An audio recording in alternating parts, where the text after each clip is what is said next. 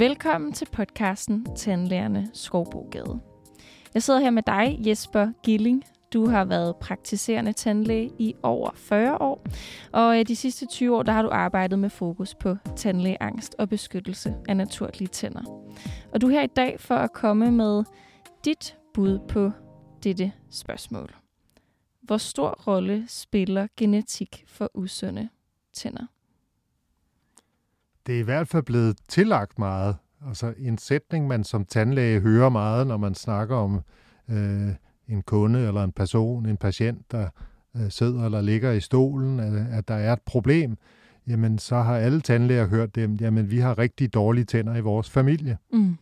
Øh, og det er jo forståeligt nok, at hvis man ser, at bedstemor eller bedstefar havde løse tænder, de kunne tage ud, der lå et glas, og ens mor og far øh, manglede tænder, eller havde broer eller proteser, de kunne tage ud, jamen så ligger der måske i kortene, så skal jeg også øh, have dårlige tænder.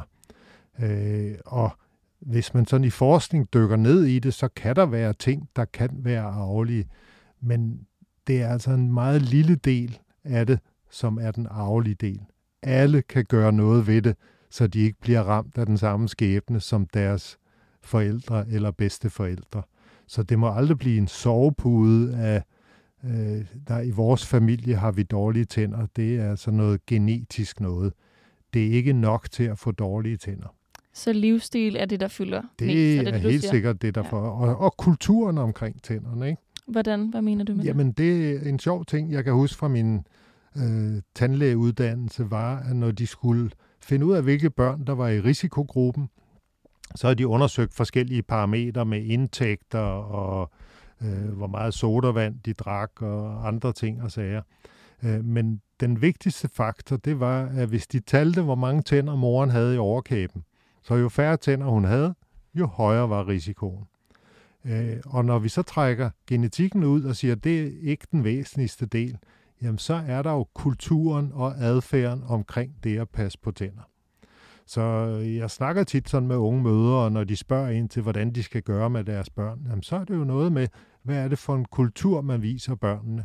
Hvis hver gang man slår, sig, man får et stykke chokolade eller en kiks eller vingummi, jamen så er man allerede godt på vej til at lave en kultur med, at når jeg har det skidt, så skal jeg spise sukker. Øh, og det behøver man ikke. Jeg havde en fætter, jeg besøgte i Norge, og han havde lige fået et barn, der så lå i øh, barnevogn. Ja. ja. Og så faldt hun og slog sig ud af den der og hyle og skreg, og så fik hun bare en gammel brødskorp. Og så sad hun og suttede på den, og så var hun super tilfreds. Ikke? Ja. Og det siger jo bare det hele. Hvad, hvad er det, vi giver vores børn for vaner?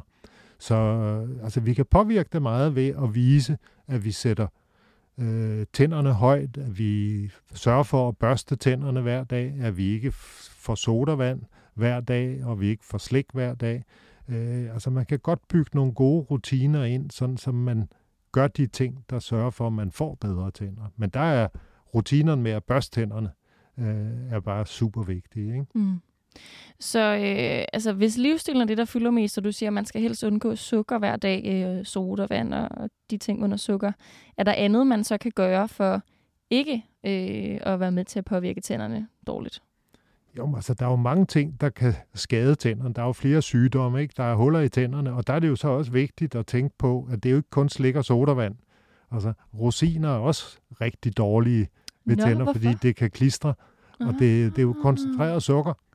Øh, så, så alt, hvad der hedder tørret frugt, er faktisk rigtig godt. Det virker næsten som karamel, fordi det kan sætte sig fast i tænderne og afgive sukker. Så det her med naturens eget slik, den kan man også godt smide i skraldespanden, fordi altså, den holder ikke i forhold til, til huller i tænderne. Vel?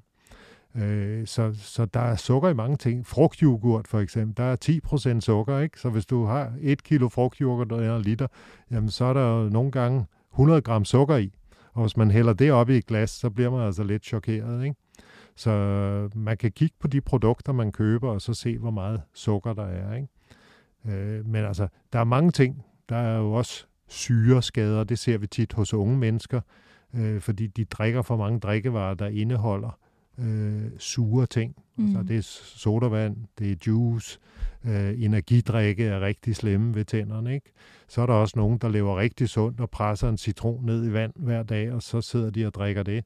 Øh, og det giver altså nogle overfladeskader på tænderne, som vi ser meget hyppigere hos unge mennesker i dag, end vi gjorde for 30 år siden.